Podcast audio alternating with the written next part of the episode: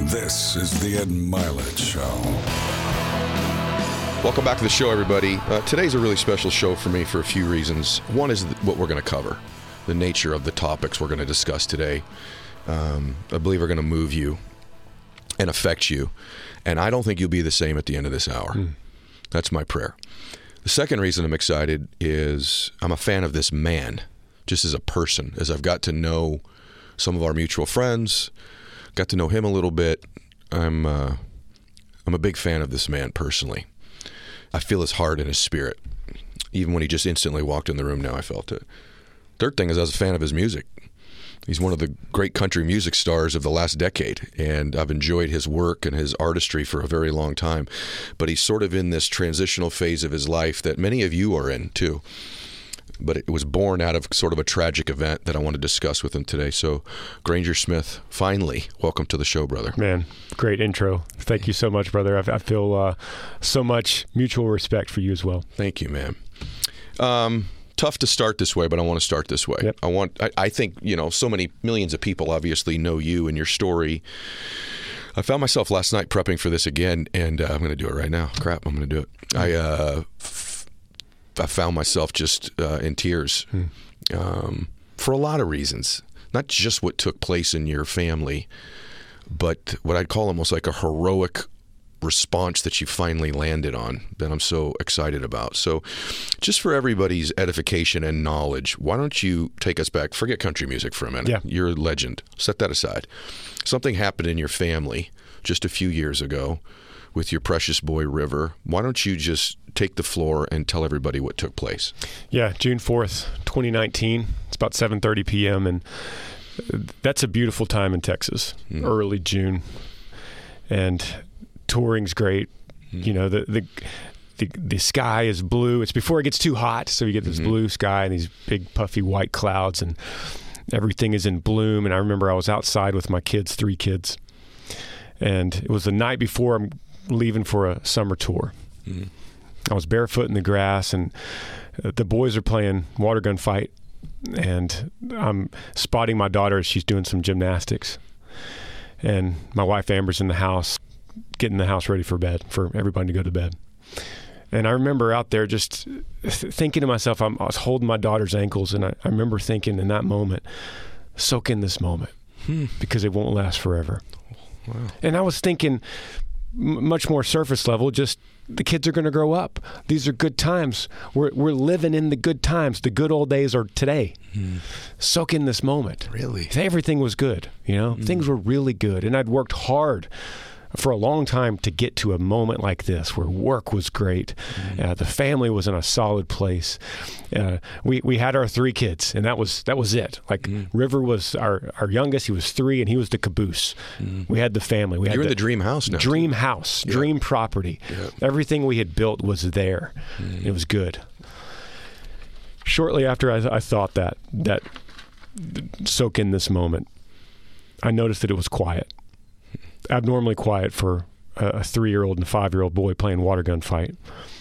And I thought, "Where's River?"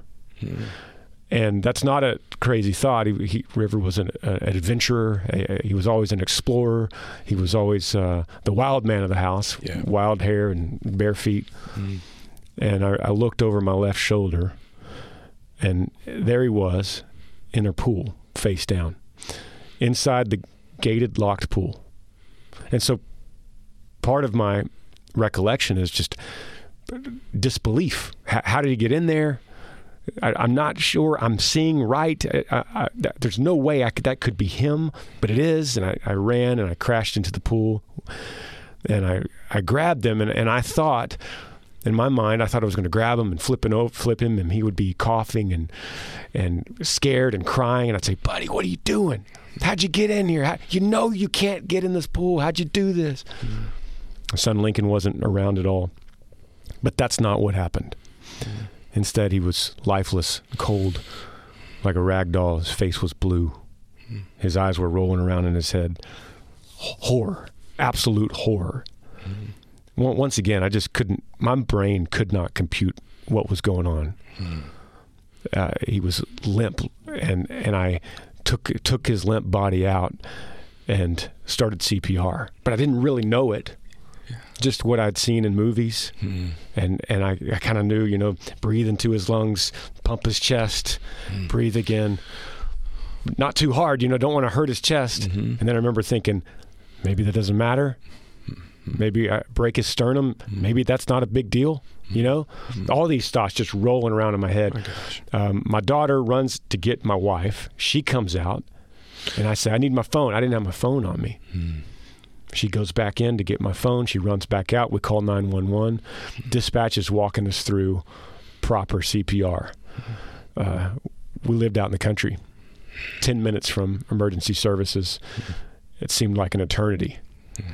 We would we would occasionally get him to cough, but it wasn't conscious for him. It was more just a reaction of his body with the, with air and water coming out. It was a, a um, to say it was a nightmare is an understatement. Yeah. Going through this, It's every parent's total fear. shock. Yeah, Yeah. yeah. Uh, emergency services got there, instantly got his heartbeat back with electric shock. So I thought, dodged a bullet. You know, mm-hmm. that was a close one. Mm-hmm. Police officers are kind of holding me back and trying to get me to calmly tell them what happened. To them, it's a crime scene. You know, mm-hmm. W- one just sweetheart officer came up. This this woman and she said, "They're taking him to the hospital. Get get in your car. Take your family and go." And I said, okay. And I jumped in the car, we, and I looked back, and, and I saw that all these cops around the house and police officers, I mean, uh, firefighters, and and they said, go, we got it. We'll lock up the house. Chased uh, the ambulance down the highway, got to the hospital. They transferred him to another hospital, and they found out how critical it was. The second hospital, the Children's Hospital, they told us, they said, he's very, very sick, hmm. but we still have hope. Hmm. And so I thought then, you know, I just kept these thoughts just kept coming back like it's not as bad as it seems. Hmm. Okay, maybe he's going to have some kind of brain damage. That's okay. At least we get our little boy back. And then that all crashed when the doctor came in and said there's 0% chance of his brain ever functioning correctly ever again. 0% chance of life ever again. Hmm. And we looked at him we said, Can we have a second opinion? You know, that's the only thing we could think to say. Hmm. He said, Absolutely. Brought in another team. Neurologists came in. They said, We're going to affirm the same thing you just heard. There's, there's no chance. that was June the 6th, 2019 for me. Hmm. You, uh, I'm so sorry. Number one, Thank you. I can't even. Yeah, no one hearing this can possibly imagine what those moments are like. I have to imagine in those moments, you're the sadness levels off the charts. You also have your wife there. You're worrying about caring for her. You're trying to hmm. process what you're going to do with all. Is that what's going on at this point, or is it just all a blur at this point now for you? Yeah, there's it's a it it's now. a blur, but there are mixed feelings of what am I going to do? How, how am I going to tell the kids, his siblings? Mm-hmm. How am I going to take care of my wife? Mm-hmm. How am I going to be the rock for this family? Mm-hmm. Those are certainly thoughts that are rolling around. I'm going to ask you when we get away from it in a minute, but there's a few things about these moments that struck me. Um, obviously, hearing you say this to me, sitting this close to me, uh, is different even than reading it. Although, and this may seem like a strange time to say it, but I so recommend all of you get his book. It's called Like a River, appropriately named Finding the Faith and Strength to Move Forward After Loss and Heartache. Um, you decide at some point that there can be some good that comes from this with his organs saving someone else's life, correct? That's right. I want you to talk about that just for a second. And then also, there's this beautiful scene in my mind, anyway, the way that you write it. Sorry, I have a, you're stronger in the second doing this than I am. About uh, one last ride for River with with the the folks that work in the hospital, and there's just this part of me that I don't know why, brother, but that's the part of this story that I kept playing in my mind that oh, hmm. I thought was just so beautiful. If you would just tell it. No one's asked me that hmm. in the, in all the media I've done for this book. No one's asked me about that, hmm. and so I'll try my best to get through it. I, Okay. um, but the in the book itself, what I've just explained is chapter one. Right. And so when people go, "Oh, this this book is about the death of your son," it's like, no, mm-hmm. that's the first chapter. Right. The book is about what happened after that. That's right. The aftermath, all of it. I had to die after that, essentially. Mm-hmm. But there was this moment after that, after the after the doctor said there's no chance, and Amber and I went out to this little Serenity Garden, mm-hmm. and what we were doing was we had to go out to basically buy a little time and have a conversation so that we could tell the doctors now it's time to unplug. That's what they're waiting on us to do. They said, take your time. So we walked out to this little garden. At that point, we just made this really just unromantic, very business decision. We're going to stay together. Statistics say that we're supposed to get a divorce. We already knew that. We said, we're going to make a decision to love each other and stick with this. I love it. I love it. And then we decided, okay, let's go back and tell them. Let's tell them they could unplug the machine. We go back. That's actually not what happened because Amber surprised me then in that moment. And as we were walking in to tell them to unplug the machine, Amber said, We've made our decision and I'm deciding to donate his organs. I looked at her. It's not something we discussed. to this day, she says she doesn't even know why she said it. It, it wasn't something she planned. Oh. And the doctors were caught off guard and they said, Well, okay, okay we're going to have to bring in another team because this this now it's it's a new set of, of surgeons that have to come in and hmm. and we have to find recipients hmm. and this is going to delay your process in the hospital another at least 24 hours. But that was the first moment to your to your point that we felt like there was purpose in this. Right. it, it may not be much it's a it's a hmm. thread in in, in a in a in a world of hell, this is a thread we're hanging on to that there's something that could be good from this. It's not all bad. It's the first time we realized that. And to this day now, we, we've met the recipients Have you of, really? the, of the separate door, uh, uh, organs. And um, that's an emotional just thought anyway, that, that he still lives on That's right. physically Physically. in someone's body, several people's body. That's incredible. going forward from that, um, we learned slowly that there were these these moments when we could feel healing through sharing our story and having empathy with other people. Hmm. What a huge lesson. Uh, I'm still learning it. Hmm. You know, You're doing it right now. I'm doing it right now. That's right. That's right. I, I flew here to see you to do it again, I know. I'm so grateful you did. partly selfishly. You know, hmm. because it's like it feels good hmm. that maybe someone's listening and goes, "Man, I, I've been stuck. I've been in this situation, and I it's been 17 years. We lost our son. We lost. I lost my mother, hmm. hypothetically, s- 17 years ago, Yep. and I haven't known what to do. And Granger's on here saying, "Man, reach out to someone. Tell them your story. Yeah. Tell them you're not alone. Just that that idea itself, you're not alone. It's healing for both people." Yeah. Hey guys, if you need to hire, you need Indeed. You know, in all of my businesses, and I've been blessed to have several of them, I've used Indeed now for a number of years. And the main reason I do it is, I, if you're like me, I don't want to waste a bunch of time interviewing people that aren't qualified for the positions that I have. It's one of the hardest jobs in the world, right? Or they are qualified, but they're not interested in making the move at the given time. And so with Indeed, you have a thing called Instant Match where they match you with quality candidates within 24 hours and you're in front of people that want the job, that are qualified for it, and that you probably want to hire. I wouldn't go anywhere else. They've delivered great candidates to multiple businesses that I have right now. So here's what's great listeners and viewers on my show, you get a $75 sponsored job credit right now to get your jobs more visibility at indeed.com slash Mylett. Just go to indeed.com slash Mylett, which is M Y L E T T, right now. And you can support our show by saying you heard about Indeed here. That would be great, by the way. Indeed.com slash Mylett. Terms and conditions apply. You need to hire, you need Indeed. Hey guys, I want to talk to you about Shopify. You know, when I started the show, the furthest thing from my mind was doing online business, and now I can't imagine my life without it.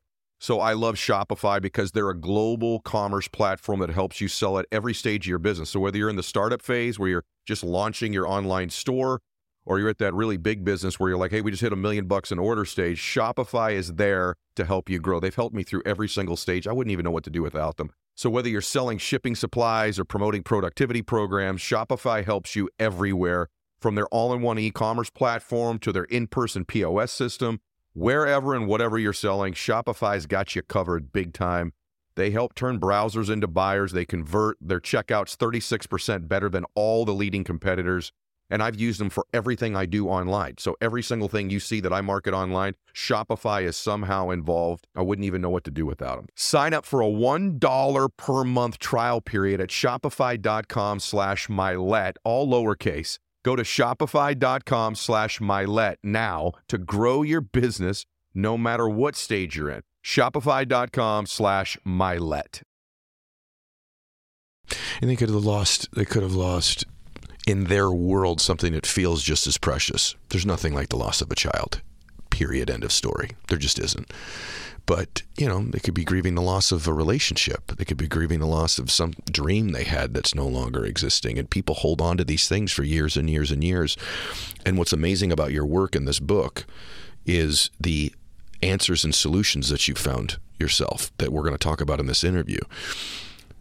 But I can't move off of this just because I want people just to picture this, I think, really rather s- small, quick, but beautiful moment where did you just in that moment decide I want to have him have this last ride this this because River I feel like I know him from from the first opening here in the book. Like this was your wild man a little bit right? Yeah, like this was. was the dude who went fast. This was the dude. So tell him what you what, what you do. This is just to me beautiful I'm I'm going to get to that, Okay. and I'm going to I'm going to say one more thing Okay. to to your point of n- there's nothing like losing a child. Mm. I hear that, and I'm not sure if that's true, because it's relative to my life, mm. and it would certainly be relevant to your life, but mm. to someone who doesn't have a child, but they lose a father, mm-hmm. or or a brother, or a grandparent. In their life, that could be everything to them. That's right. Somebody's father's everything to them. Mm. I don't love their father. I don't know their father, but they do. So that, so I can't look at them ever and say, "Well, it's not like losing a child." right good great point So I just I have Yeah. to say that. Great point. But but to your to your story about the last ride, River he loved going fast. That was like his thing. He loved going fast, whether it was on a, a UTV or on a little uh, toy tractor that he had, battery powered tractor. He had a go kart. He mm-hmm. always loved to go faster, faster, faster. That's that was his line: faster, faster, faster. Mm. And as we needed to donate the organs, and he, they needed to take him into the other operating room to retrieve the organs, and they were going to take the machine off, and he was going to breathe his last on his own. Mm. All of that we weren't going to get to see. So they had to wheel him from the hospital room that he was in down the hall to the other wing of the hospital where they're going to do this surgery. And that was the time we would say goodbye. When we got to those big gray double doors, that was goodbye. They would open the doors and he would go in. So as we started rolling it down this bed down the hallway, I had this thought: here he goes again on wheels. And so I told the, I told the nurse, I said, "Hey man, hmm. this guy loved to go fast. Hmm. He loved going fast. You think you could wheel him a little faster?" And he looked around and he looked at everyone else that had their hands on that bed and he goes, "Hey guys, we're going to set a Texas record today. We're going to wheel this boy River fast down this hallway." And so they started up on a little jog Mm-hmm. and started going a little faster. And as we're going down the hallway, the doors were opening on these all these different hospital rooms, and people were coming out clapping and cheering him on. And I thought, there he goes. He's going fast one last time. Hmm.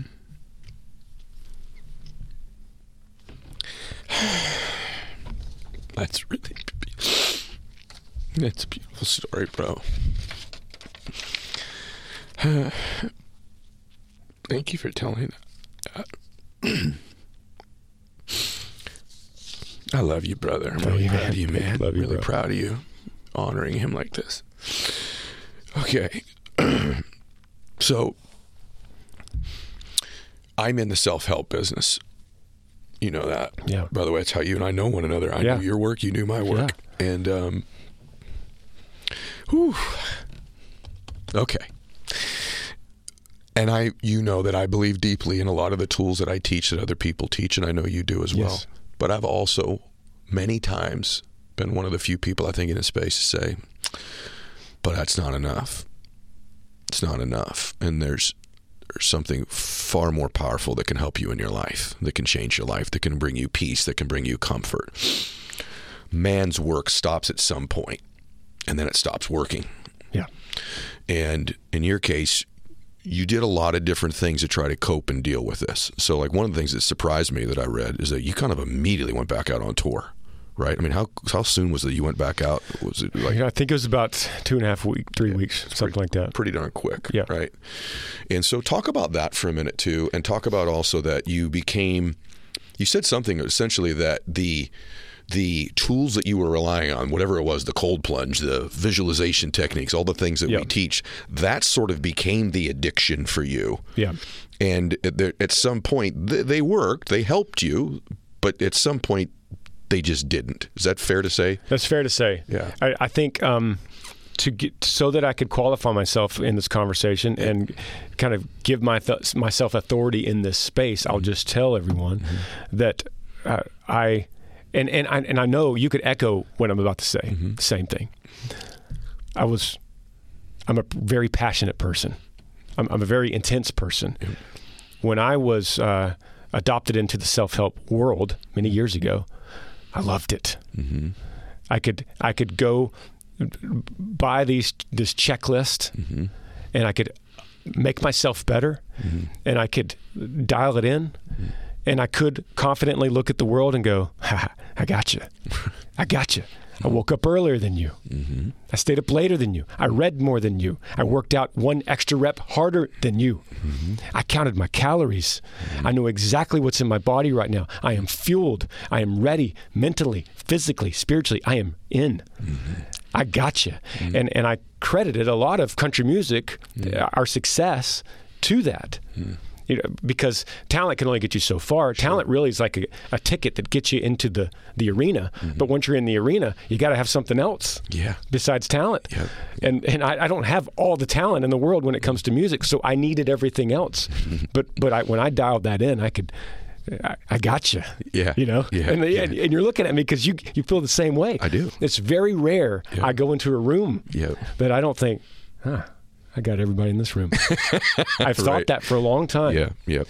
I say that not to brag. Of course. I say it only to qualify myself for this conversation mm-hmm. to say that when I needed it, mm-hmm. when I needed to save myself from rock bottom, mm-hmm. it wasn't it. That's right.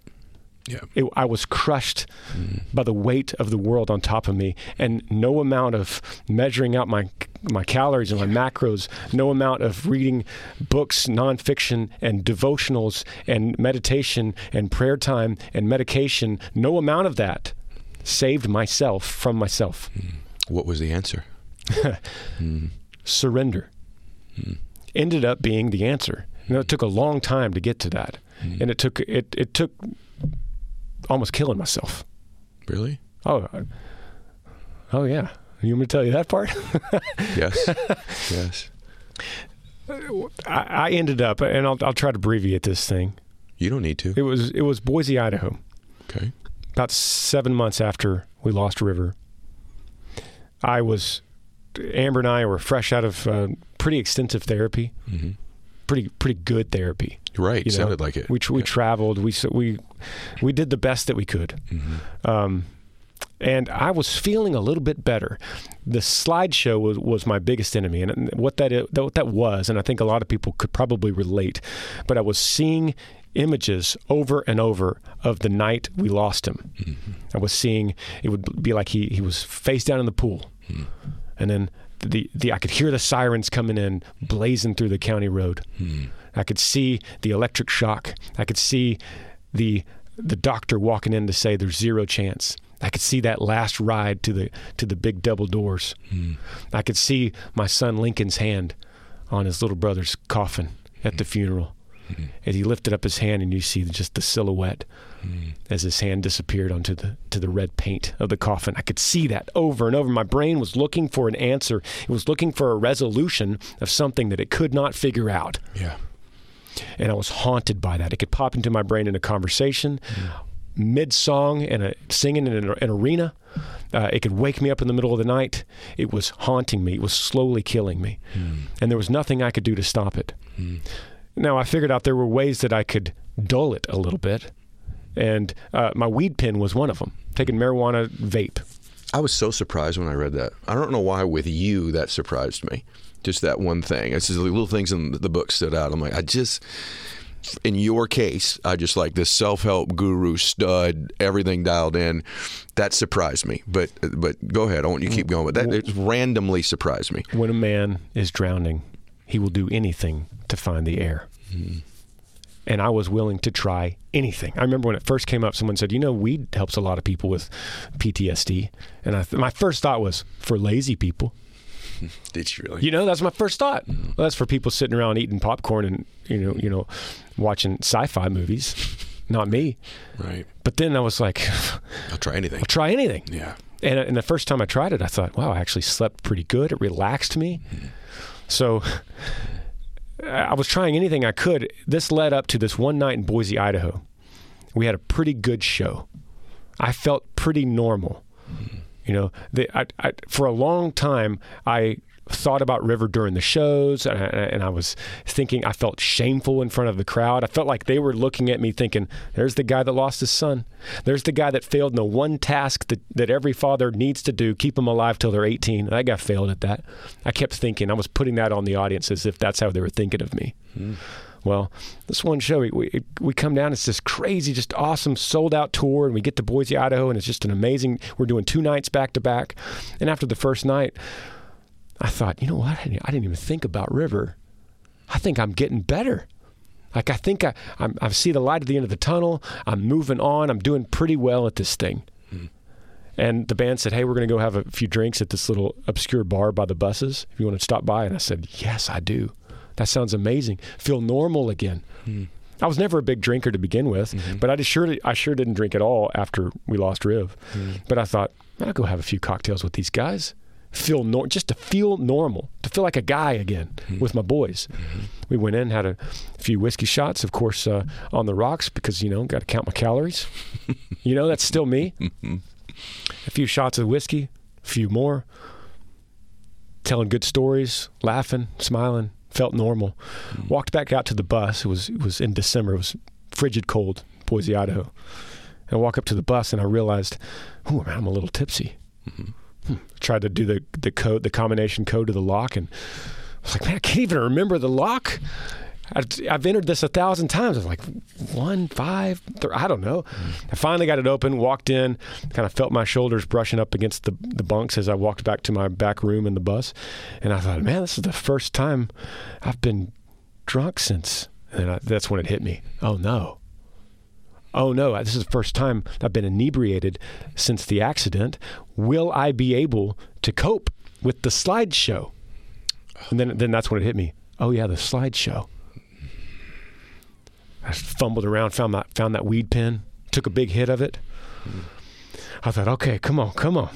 And it, it got worse and worse. It started just breaking me down, just the guilt and the shame, the, the, the the failure that I was as a man, as a father.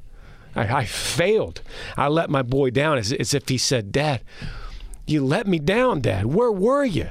Mm-hmm. You were right there in the yard. I needed you the one time I needed you. You failed me, Dad. And I start thinking about what what was River seeing, going down in the water, looking up, just looking at the sky above the water, thinking, "Where's Dad?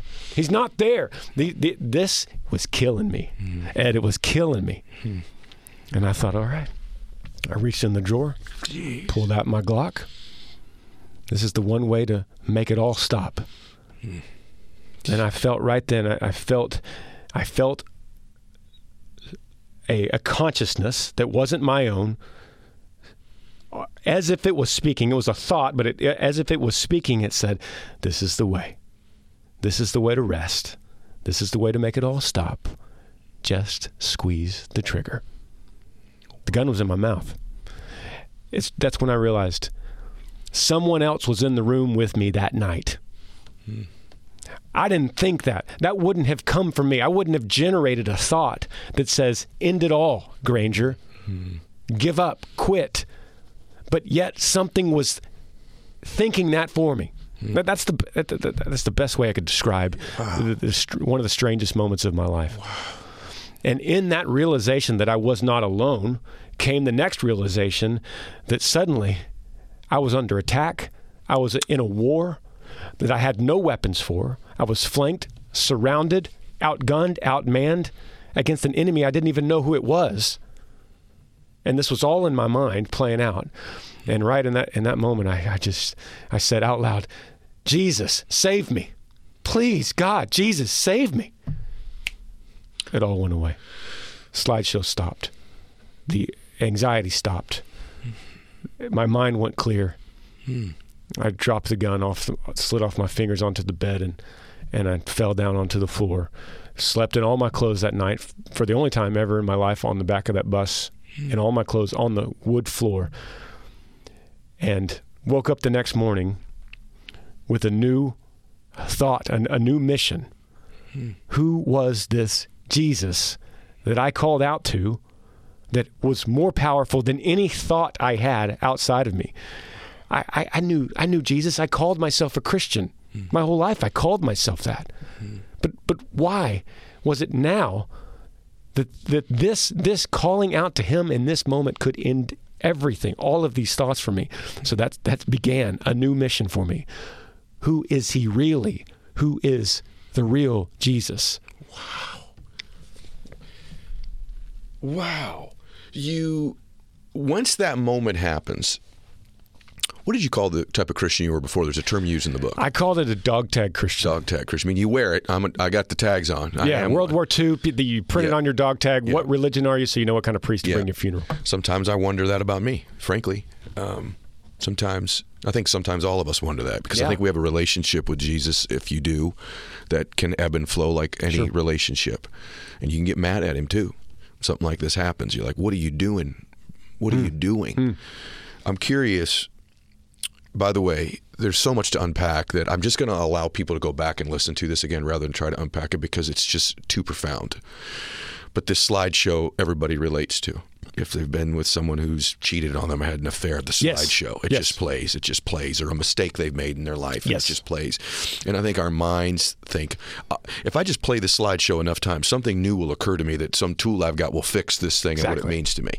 And yet we've all proven to ourselves, you can repeat this thing three billion times. There's no new answer coming your way from you or a cold plunge, right? It's not, Exactly. it's not going to be that. And I've reached the same conclusions you have, yet I have this vast toolbox of tools that I still use because God's put those people in my life that have given me those tools. But ultimately, for me, those aren't the final answer. They're steps that may get me in a position where I'm more ready to receive something, but the final answer is I've come to the same answer you have. I'm gonna ask you some hard stuff now, though. I'm, Yeah, I'm gonna go. push you. Not that what we haven't already covered is hard, but I'm gonna push you on it. The slideshow. Does that mean it never comes back again, or does that mean that you've got some peace and comfort when stress, guilt, shame does repeat itself? Because for me, you and I just share the same belief system, so I'm just going to say it in our language. Everybody can do whatever, take what they want, but like the adversary still attacks. Hmm. The adversary still trying to get you. The Yep. advers- so for me, my peace and comfort comes from there as well. But I haven't escaped it entirely, meaning, in my own case, the slideshows of my life have reappeared in my case, but that I know where I go for comfort and peace when it does reappear. Does that mean for you that at that day you've never had another slideshow? You've never had another feeling of guilt or shame? Or does it still resurface from time to time? Yeah, I, I could answer that. Uh, that day wasn't the end of the slideshow. Okay. but I wasn't ready yet. That was the, that was the beginning of the journey of who is this guy Jesus, Okay. the guy that I called out to just instinctively because that's what kids in America do. Mm-hmm. But who was he really? That that began that journey, and so I still had the slideshow, but things really changed for me March first, twenty twenty. That's when that's when the slideshow drastically changed. And so to answer your question, I do still see the slideshow even today, but it has lost its sting. Lost its power over you. It does not have its power over me. Yeah. What happened on March of 2020? During that journey uh, from December to March, uh, I, I the first thing I thought was, I need a preacher. You know, I don't really know. Just- see, I'm a guy. I'm a country music guy, traveling on the weekends. I, n- I didn't really go to church. Sure. Besides, besides a, ki- as a kid, I didn't have any consistency in church ever. So I thought, well, I need a preacher. First one I thought of was Billy Graham. Yeah. My, uh, that's the first name that came to my mind. I don't really know him personally at all, but hey, I, I've heard of this guy. Looked him up, found out YouTube has a plethora of Billy Graham videos. Started just watching it, and it had an effect on me. It's like, hey, I, I dig this. I dig mm-hmm. this guy. I like what he's saying. He was he was pouring the gospel all over mm-hmm. these stadiums mm-hmm. worldwide for for decades, and it was having an effect on me so much that I started replacing some of the uh, the self help audio books I was listening to in my truck. I was like, oh, instead of finishing that book, I'll trade it in for another Billy Graham classic sermon. People thought I was crazy. Really? They were like, man, what, what are you doing, man? You're driving in your pickup truck in Texas, windows down with a Billy Graham sermon playing. That's bizarre, man. Hmm. One day, one of my friends goes, "Hey, I got some got some more stuff for you. It was some deeper stuff. Like there's this pastor named John Piper. Mm-hmm. He's he's deeper, but he's mm-hmm. super intense, very mm-hmm. passionate. it's like my wife is is at a conference with him right now as we speak. As, as Yeah. we're sitting here? Yeah. Okay. She loves him because he, he's his words saved her husband. You know. Yeah. So that's why she has like attachment to him. But I, I liked this guy, John. I liked I liked his rhythm. I liked his intensity and his passion, and his articulation hmm. of the gospel specifically. What's going on? What's the mechanics of what's changing within a man when he hears these words? Hmm. John was good at articulating that, and it goes down to this one sermon, randomly popped up on my algorithm on March first, twenty twenty. Driving in my truck. County Road in Texas. I remember everything about that morning. My hands on the steering wheel, the the the the feel of the accelerator in my foot. I mean, I felt I knew I know what that moment was like when he was reading out of John 14, and he said this. He said, "Piper's reading right." And the disciple asked Jesus, Lord, why is it that you manifest yourself to us, the disciples, but not to the rest of the world? Jesus answered him, If anyone loves me, he will keep my word, and my Father will love him, and we will come to him and make our home with him. There's a pause. Pastor Piper comes in and he says, That's not unconditional love. That is profoundly conditional. Boom. It hit me. He reads it again. If anyone loves me, he will keep my word, and my Father will love him in a way that he doesn't love everybody. I thought, oh man, it hit me like a ton of bricks. Not that I needed, he wasn't saying, if you want me to love you, then you keep my word and earn it. He wasn't saying that. He was saying, there's people that I love mm-hmm. that I will save, redeem, restore, mm-hmm. forgive. And you could tell those people because those are the ones that keep my word. And I thought, mm-hmm. what's his word? Mm-hmm. I don't know it. Mm-hmm. I don't know all of it. So, hey guys, you know, when I love technology and a great idea revolutionizes an old industry. And by the way, if there's an industry that needs a revolution, I think you'd agree with me, it's the healthcare industry. It's not easy to find good doctors. And by the way, good doctors that are in your area that also take your insurance. And that's why I love ZocDoc. They are revolutionizing the healthcare industry and the way you get access to doctors. ZocDoc, by the way, is Z O C D O C. Here's who they are. ZocDoc is a free app and website where you can search and compare highly rated in network doctors near you and instantly book appointments with them online. Tons of different reviews on the doctors, and they're local to you. You can find out if they take your insurance. I just did it for a tear I had in my shoulder. One day later, I'm in the doctor's office getting some help, getting an order uh, for an MRI. So go to ZocDoc.com slash mylett and download the ZocDoc app for free. Then find and book a top-rated doctor today. That's ZocDoc.com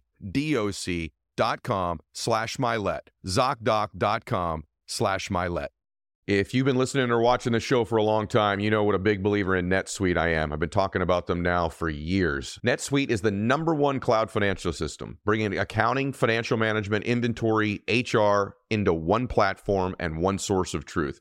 With NetSuite, you reduce IT costs because NetSuite lives in the cloud with no hardware required, access from anywhere. You cut the cost of maintaining multiple systems because you've got one unified business management suite. You improve efficiency by bringing all your major business processes into one platform, slashing manual tasks and errors, which is why I've been using them now for five years myself. Over 37,000 other companies have as well. They've made the moves. Do the math.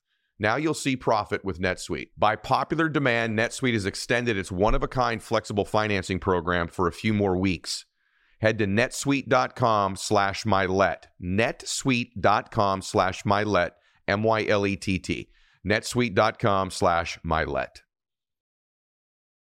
So I went home like all in that moment. I knew I knew in that that bus in Boise, Idaho, that I was redeemed, that I was saved, I was restored, I was adopted as a son, and yet it, as a gratitude and, and humility in a response to that, I wasn't doing what he asked me to do. Mm-hmm. So I went home and I told Amber, I said, "We're going to read the Bible." Not not a devotional, not something that that commentates it, but we're just going to go Right to to, the the word itself. Hmm. We'll start. I don't know where's a good place to start. Maybe the birth of Christ, Matthew one. Let's just start there. Hmm. And she goes, "Okay, I'm in." I mean, we literally, You read the whole Bible too, didn't you? yeah. I mean, we Yeah. literally knocked the dust off of these Bibles that we hadn't really touched. Yep. Calling ourselves Christians. Yep. Boy, I got in there and seeing, reading the Bible in its entirety, and truly digesting it is how we learn who God is. Hmm. In the same way that you know your son because you spend a lot of time with him. That's right. So much so that if you, if you go to a restaurant tomorrow and your son's not with you, you'll go, I know what my son would like. I know what he would order. I know what he would not like. Hmm. I know what girl he think would be mm-hmm. cute. cute. I know I, I know what kind of car he likes. Hmm. You know him. You've spent so much time with him. So as we read the Bible, we start to learn who God is. Mm. When we learn who God is, as this sovereign, providential King, then we go, oh, I could surrender to that, mm-hmm. not in, in, a, in a weakness type of way, not in a passive way, but I'm going, God, all my strength that you have given me, I hand it to you and I trust you. I follow you. Mm. And there is power in a man when he learns that kind of surrender. There is confidence. The shame, the guilt, the slideshow lost its sting. Yeah. Brother, I got to just tell you something. Having known you before this and seeing you now, by the way, it's not like this is like a 30 year journey for this man. Like this, this is the last few years. Like mm.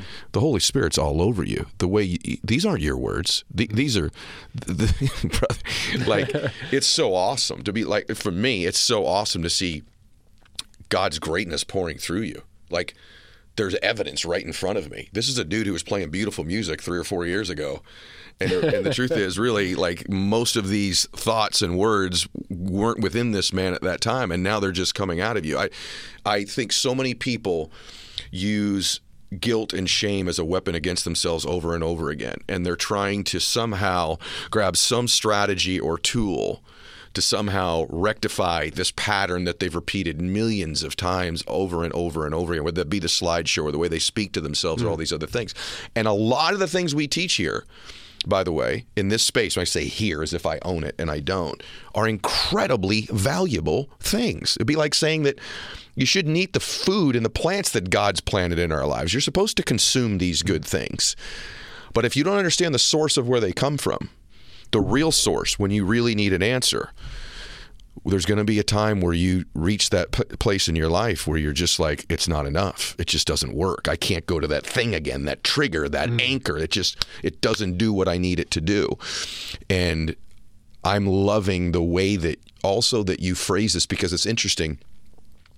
You actually take away many of the objections most people have, probably unknowingly about these things. Like for me, I'll just we'll just both plug different things. Like for me, I'm a little bit cerebral. It might surround, surprise people since my IQ's not that high, but I needed to see some like evidentiary stuff. So like Lee Strobel's work, The Case for Christ, had a big mm. profound effect on me, right? And I've also tried to surround myself in my life with people that are more knowledgeable about God's word than I am as I work on it to help me answer questions when I read something or when I navigate a situation.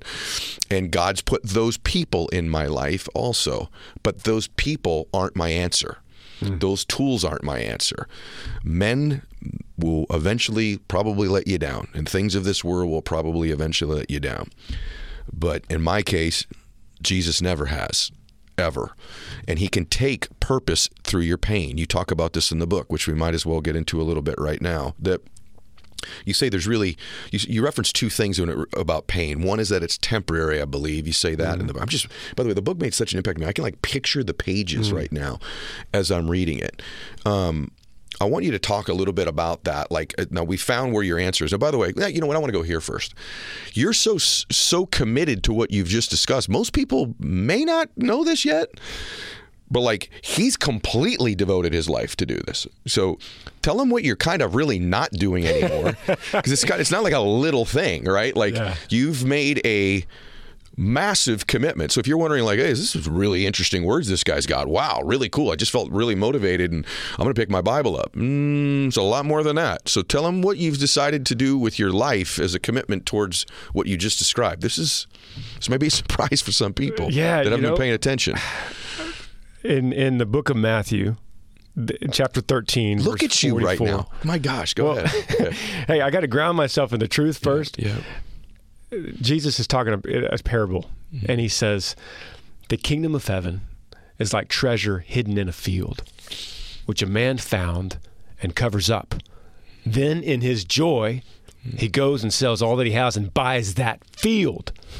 So, this is where I'm living right now. I'm living in a moment where I found this treasure, the ultimate value and and I'm going, man, I found this treasure, and I want to, I want to own this treasure so much so that I want to show everyone else this treasure. Now, there's there's a word that we can't miss in that parable, and it's joy. Then in his joy, he goes and sells all that he has and buys that field, because you're, if you don't feel that joy, you're not feeling it right mm-hmm. Because I, I I love this so much. I love this message. I love the healing that's behind it. I love the transformation that it brings, not from me and not from my opinion, but through the power of the word itself that mm-hmm. the Bible says is sharper than any two-edged sword, piercing the heart. Mm-hmm. That I've decided to to walk away from music just so that I can get out, write books, and tell people about this message, this treasure in a field. Did you just hear that? So he sold everything he has. He sold everything he has, and uh, that's probably why it's moved me so much. Um, I want to ask you about a tool that you got in the book, and if if this is part of that. So, because you did get some answers when you went to therapy, right? Yeah. So there's this point in. I was just thinking about you use the field analogy. This is how much I really read your stuff, by the way, when you hear this. And there's this point where you're like, I think you tell the therapist, whoever it was, you go, look, I want to be a rock for my family. She says, well, maybe you ought to think about not being a rock, but being a tree. And there's there's this part of me that feels like that's actually really great advice, even though it was sort of secular advice. Sure. Because it's sort of exactly what you're doing now, is that there's like these branches that are coming from you with these deep roots, and you're almost. I love the parable of the sower, hmm. right? So like it's almost like you are planting these seeds now that you know granger even someone listening to this right now the cool part about how god works is that you, what you're doing is just planting the seeds god provides for the harvest in people's lives Right. and that harvest is going to show up man these seeds you're planting in ways that you can't even imagine in people's lives at different times it might be somebody right now who needs that harvest. But there might be somebody who reflect on this conversation three years from now, right, and go, "What was that podcast with Mylett and hmm. Granger? I'm gonna go back and listen to." it. And then there's a harvest then. But to some extent, isn't that sort of God's way of having you be the tree? I hope that doesn't sound corny because I think I know what I mean when I say it. Do you know what I mean when I, say it? I know it? what you mean, man. Uh, I, I love trees, actually. Uh, so it, that was a great and and to your point, it, just because it's secular therapy doesn't mean that it doesn't have truth in it. Of course not. Yeah, absolutely. Right, of course. Uh, and so he said, "What do you What do you want to be for your family?" I said, "A rock." You know, who else wouldn't say that? That's Right. the answer. I want to be the rock for my family. And he said, "Who does the rock lean on when it doesn't have anything else?" Hmm. I said, "Oh." Yeah, you're right. And he goes, That's why I suggest you become, you think of yourself as a tree. Hmm. You could bend and sway with the storms. Hmm. You could have roots that go deep, but they can also intertwine with other trees around you to help you stand upright. You could lose your leaves, shed your leaves. The new ones will have room to grow then at that point. So I, I, the more I thought about that, I was like, yeah, that's that's great. That's a great analogy. Hmm. And then and then spreading that seed. Hmm. That, there is there is this thought I have, and it might never happen. Lord willing, it, it would. That someone, ten years from now, maybe, could come up and go, Granger Smith, yeah, I heard you. You you don't know me, but I heard you on Ed's podcast about ten years ago. Yeah. And you were that effect that John Piper was for you in the truck on March 1st, 2020. That was you for me. Yeah. And I'll go, praise God. Praise God. By the way, when you were just saying that, just so you know, before you said it, brother, I was going to say the Billy Graham. Or that. The, the reason I was going to say the Billy Graham is I didn't tell you this because I didn't want to interrupt you. But for me, Billy Graham's been that person as well. Now, by the way, most of you don't know this. Billy Graham's gone, Yeah. right? His body's gone. Yeah. But I talk oftentimes about there's all these things you can't take with you, but there are things you can leave here. Hmm. And these are the seeds that you plant. And those harvests can be many years from now. I love Billy Graham's work. I'm more inside baseball stuff with you and I. I like watching when he's young and he's in front of those big, you know, sellout arenas in Africa somewhere and there's Yeah. 100,000 people and he's just firing brimstone. And then if you fast forward, everybody, if you ever want to do this, and then you go watch this man when he's like in his late or early 70s, and I think he was even suffering at that time with a little bit of dementia, we even hmm. found out. But there's this beauty to this older man, and his cadence is different. And the way God used him then was even maybe more impactful for me when I would watch this man's work. And so the reason I share that with everybody is you don't necessarily have to be this like fire and brimstone amazing communicator like Granger is right now, or even like you might think that I am. Like God will use your tools, your giftedness in your way. Because the old Billy Graham stuff that I watch, there's something about this beautiful man as he's aging and he's. I, you could feel that he's getting closer to coming home to Jesus. Like you, you knew he Yes. knew it that was so much more impactful in warming my heart and giving me comfort to see this man still standing up when he might not even be able to remember everything before he would get on that stage about his granddaughter's name, but somehow he'd walk out on that stage and start speaking God's word, and the Holy Spirit just took over and he was beautifully articulate again. If you ever wonder what God's power can be in your life, it's actually go watch an early Billy Graham and then go watch the older one, and you'll see. So good. You agree with that? Uh, that's so good. It- And to that point, s- someone could be listening going, I can never articulate God the way these guys are doing on the podcast. But that scenario of me saying 10 years down the road, someone comes up to me, someone could come up to you, listener to this podcast right now, saying, Hey, you don't know me, but I was bagging groceries for you 10 years ago and you smiled at me. That's right. And I needed the smile, and it changed everything. It changed the trajectory of everything I was going through. You don't even know it. That's what a smile could do. Yeah, amen, brother. Like I, I think ac- that adage that actions speak louder than words. I respond to verbal communication like you do because I'm a very verbal person. But I got to tell you, I've watched so many people in my life who aren't verbal, but do it kinesthetically, where they touch people, or their smile, or the way they listen with a non-judgmental mm, heart. Mm. That have made such a difference in people's lives, far profound, more profoundly than I have in anything that I've done in my life, or at least equally profound.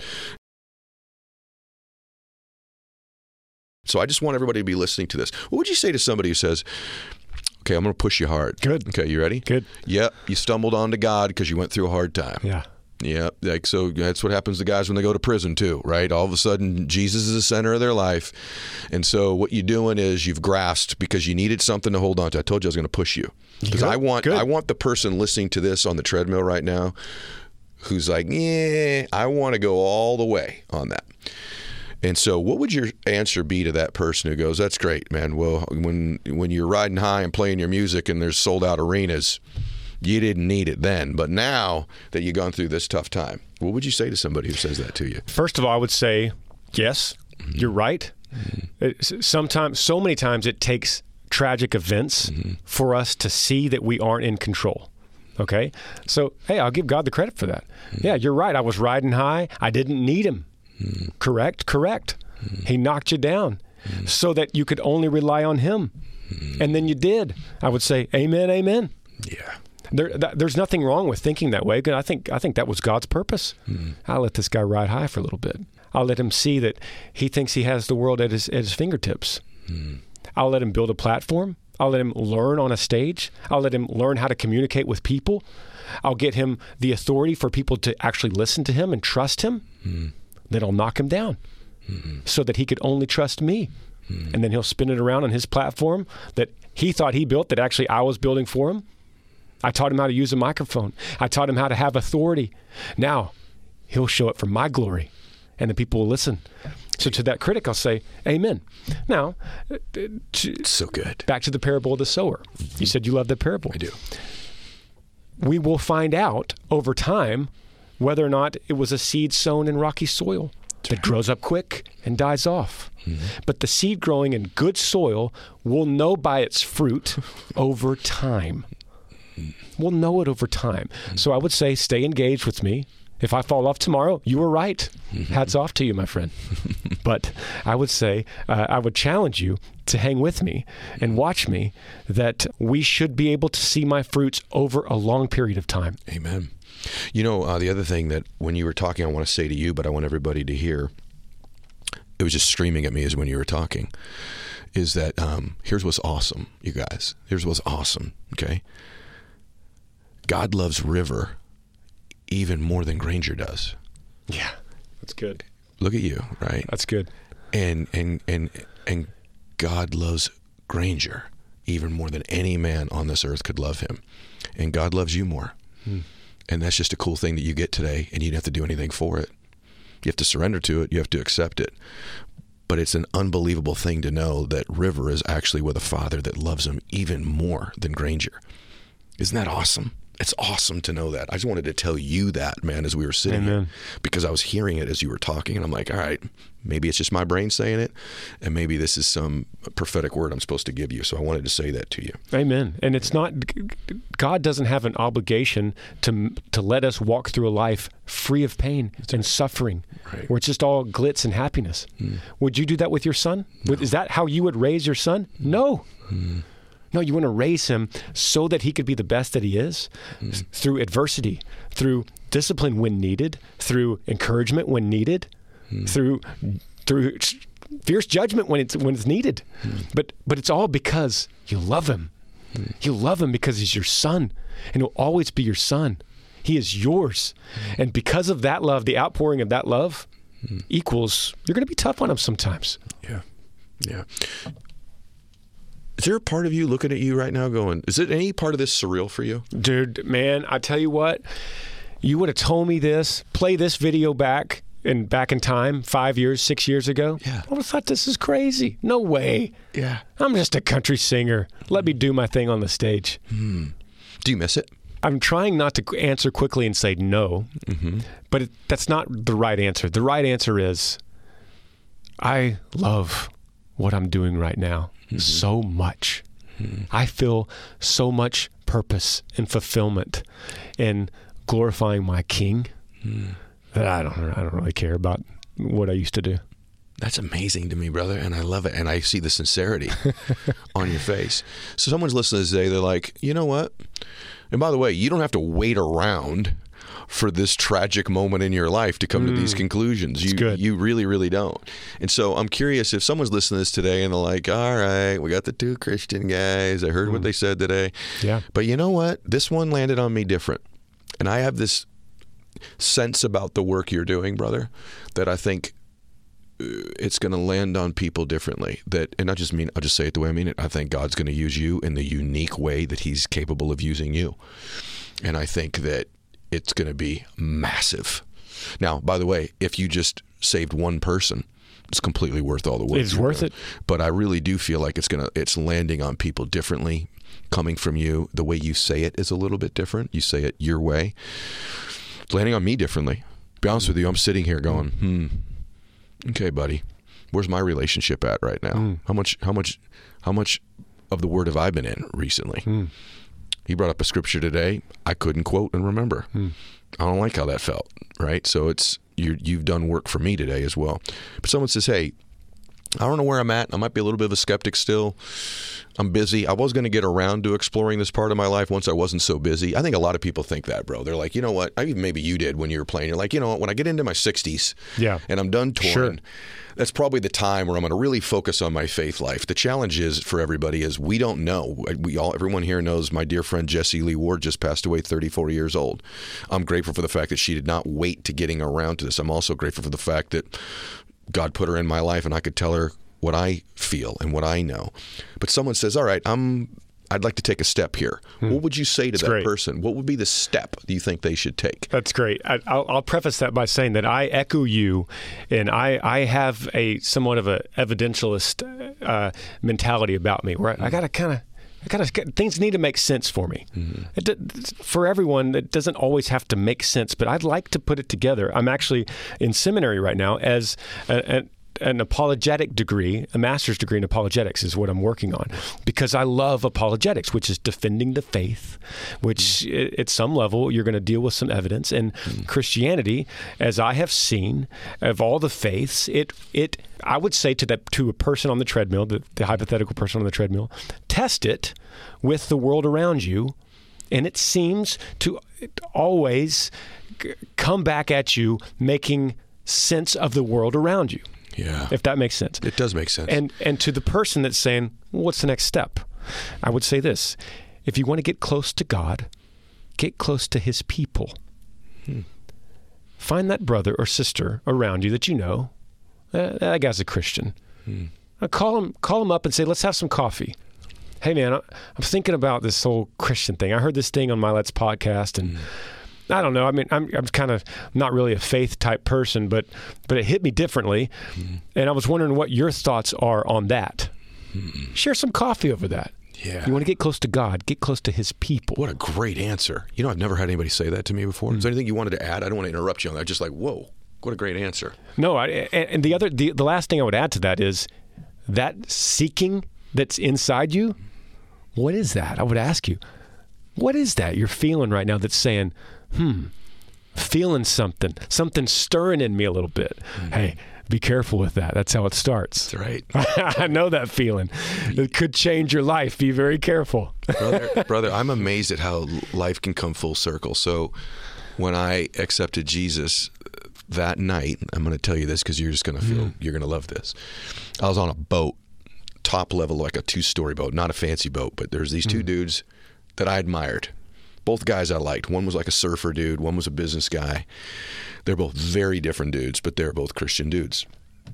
One big self help motivational mm. speaker dude, unbelievable guy. The other guy kind of like a chill dude. I knew he had a divorce in his life, you know, he's a real dude though. It had some stuff happen. And uh, we were on the lower deck, and I said, "Hey, I'd just like to ask you all about your faith. I've got some questions and stuff." And so they go, "Well, it's noisy here. Let's walk up to the top." We walk yeah. up to the top of this boat, and the thing the dude said to me is, he goes, why do you think you want to know? What's this calling you've got to figure this out? Like, what's that stirring on you? What's that curiosity? Why is that such a big question to you? And I said back to him, I said, I think it's been a question I've been asking myself all my life. Mm. I think it's been a question going on in the back of my mind, the back of my heart, all of my life. It's just moved to the front for some reason right now. Mm. And so what you just said is so beautifully profound. Like, why is it that you want to know? Why is it that you're so curious? Because it's why you're here, is to figure this out. It's why you're here. And I just have to tell you, man, I just think I'm so excited for you because as I sit here with you, I see on your face like I know what it is in our faith life. I'll just say it in the way just like there's just a love on your heart mm-hmm. right now and an excitement and an enthusiasm and by the way, a giftedness, I'll just use my word, there's like an anointing all over you. Mm. And it's amazing that God took this unbelievably, and you are a gifted, man. Obviously, you worked very hard at your music craft, but you're unbelievably gifted. And that you're willing to basically sell everything and do this. I'm I'm super proud of you and moved by you. Man, thank you so much. Seriously, bro. He flew all the way out here for today. I never rank shows. Just when I'm in the moment, I will just tell you that I have not enjoyed a conversation or been more moved than I have been today. Man, yeah, that means so much. I haven't, brother. I'm um Well, this show means a lot to me. That's why we flew out here. It thank, does. Thank you. My gosh, bro. All of you uh, deserve to answer that question for yourselves. And I would say one of my recommendations is he said, go call that person, you know, follow Granger. You know, just follow him to see whether he follows through. Follow him because he's that person you can have a cup of coffee with on his Instagram, reading his mm. books. Come and see him when he speaks. I'm su- I'm going to do that. I'm going to do that, brother. I'm still going to make you pick up a guitar eventually and play some worship music Come or something on. for me. Let's do it. Um, thank you. Man, thank, thank you. you. It was just Thank you, brother. Awesome freaking awesome. And usually I make the guest cry. you made me cry a bunch of times. Oh man, you almost got me on that last but, ride, man. Um, Come on. That last ride is just so is so beautiful. Okay, guys, listen to me. Granger Smith is is his name. If you didn't know him, you've been under one of those rocks that we talked about earlier. The book is like a river, finding the faith and strength to move forward after loss and heartache. Go get the book. just go get the book, okay? Website's grangersmith.com. Got his speaking dates on there. Instagram's Granger Smith, the Smiths TV on YouTube. Just get just follow him. He's that friend you can have that cup of coffee with whenever you want to. God bless you, everybody. Max out your life. This is the Ed Mylett Show.